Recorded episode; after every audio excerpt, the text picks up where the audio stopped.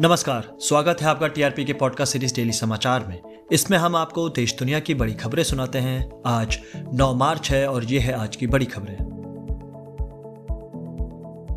दिल्ली की एक अदालत ने 2018 में नेशनल स्टॉक एक्सचेंज में हुई हेरफेर मामले में जाँच की धीमी गति के लिए बुधवार को सीबीआई को फटकार लगाई। एनएससी के पूर्व group operating officer Anand Subramaniam को 23 मार्च तक न्यायिक हिरासत में भेज दिया गया है। साथ ही विशेष न्यायाधीश संजीव अग्रवाल ने कहा कि इस मामले की रकम क्या है? एक हज़ार करोड़ रुपए। यह कोई छोटा घोटाला नहीं है। देश की प्रतिष्ठा दाव पर लगी है। लोग अपना पैसा भारत में लगाते हैं। उन्हें लगता है कि एनएससी निष्पक्ष है। अगर उन्हें पता चल गया कि कुछ गड़बड़ हो रही है तो पैसा कौन लगाएगा? अपनी बात का बचाव करते हुए सीबीआई ने कहा कि मामले की जाँच के लिए 30 सदस्यीय टीम का गठन किया गया है और जल्द ही वो रिपोर्ट कोर्ट के सामने रखेंगे।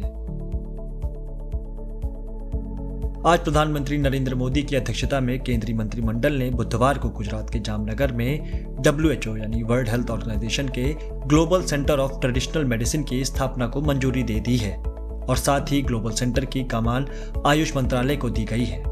इस कदम से स्वास्थ्य के क्षेत्र में तकनीक के साथ डेटा को समझकर और प्रभावशाली बनाने के लिए यह तकनीक एक महत्वपूर्ण भूमिका निभा सकती है।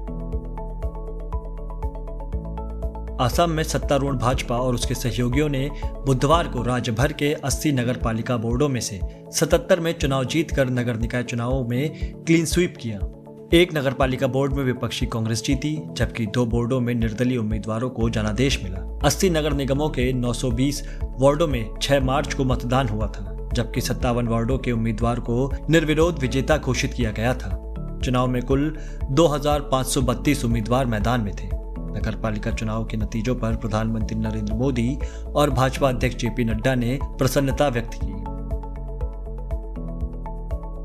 सुप्रीम कोर्ट ने बुधवार को राजीव गांधी हत्याकांड के दोषी ए जी परेरीवलन को जमानत दे दी है। हालाँकि उम्र कैद की छूट के लिए उसकी याचिका पर भारत के राष्ट्रपति को फैसला करना बाकी है।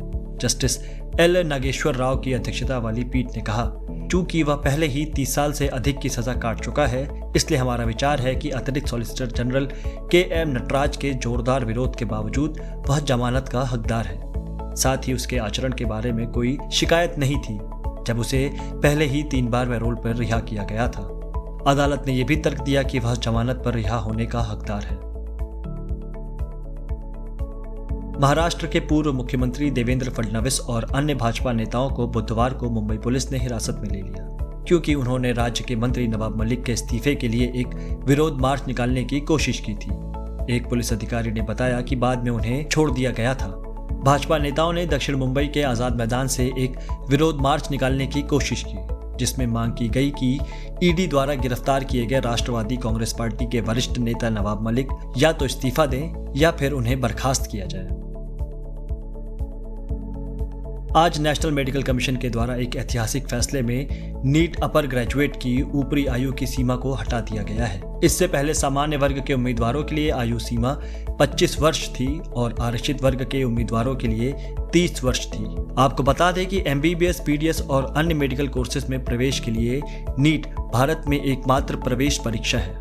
पिछले वर्ष ये परीक्षा सितंबर के महीने में करवाई गई थी और इस वर्ष की परीक्षा का समय अभी तक बताया नहीं गया है। ये था टीआरपी की पॉडकास्ट सीरीज़ डेली समाचार ऐसे ही देश दुनिया की बड़ी खबरों के लिए टीआरपी की पॉडकास्ट सीरीज़ को फॉलो करें। साथ ही बेल आइकन को प्रेस करें। मेरा नाम आकाश दत्त है। इजाज़त दीजिए। नमस्कार।